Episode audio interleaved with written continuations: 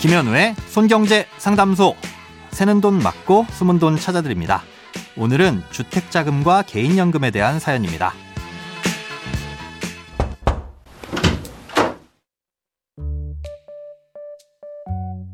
안녕하세요. 손경제 universe의 모든 프로그램을 즐겨 듣는 30대 애청자입니다.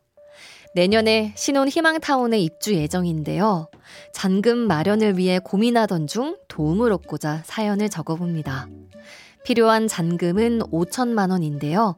현재 연금 저축과 IRP 그리고 주식으로 여윳돈을 갖고 있습니다. 이 중 연금 저축과 IRP의 경우엔 주택 구매 시 불이익 없이 해지가 가능한 걸로 알고 있습니다.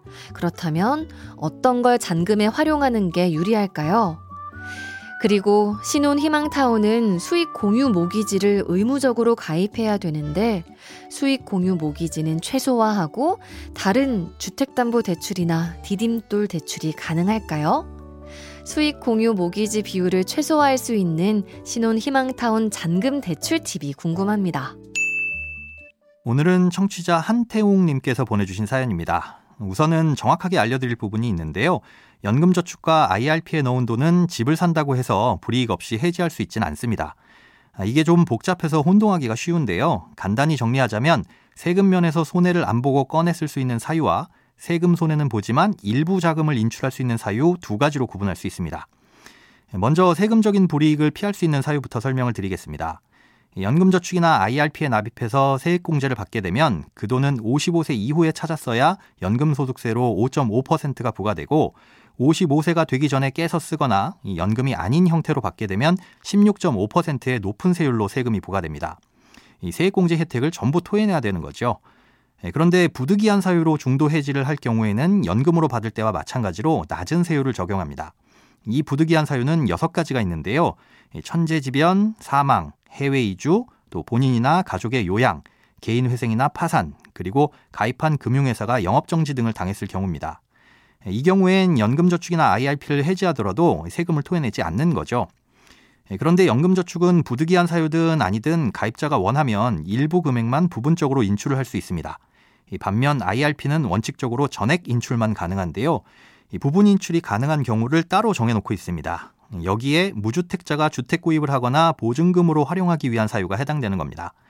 예, 즉 IRP에 있는 돈을 쓰려면 아예 해지해서 전액을 쓸 수밖에 없는 게 원칙이지만 주택을 구입하려고 하는 경우라면 필요한 만큼만 일부 꺼내 쓸 수 있대 세금은 비싸게 물어야 한다는 거죠. 예, 그러니 정리하자면 사연자님이 이번에 잔금을 치를 때 연금저축이나 IRP의 돈을 활용할 수는 있지만 세액공제 받았던 혜택을 전부 토해내야 되니까 굳이 이 돈을 건드리실 필요는 없습니다.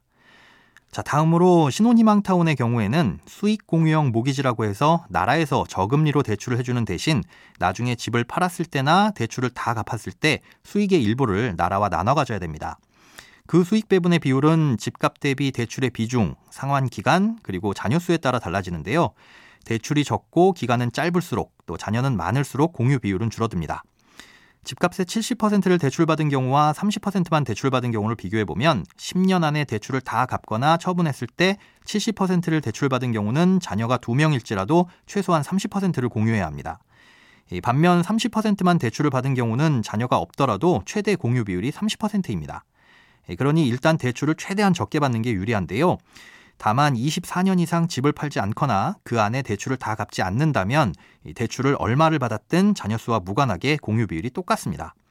이건 간단히 생각해서 중도 상환 수수료와 비슷한데요. 이 대출을 빨리 갚아서 이자를 적게 내면 차익을 많이 공유하게 되는 구조입니다.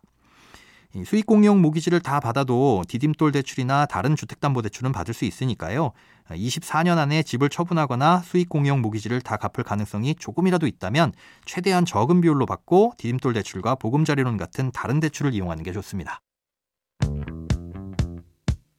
돈에 관련된 어떤 고민이든 상관없습니다. imbc.com 손에 잡히는 경제 홈페이지로 들어오셔서 고민 상담 게시판에 사연 남겨주세요. 새는 돈 맞고 숨은 돈 찾아드리는 손경제 상담소. 내일 다시 만나요.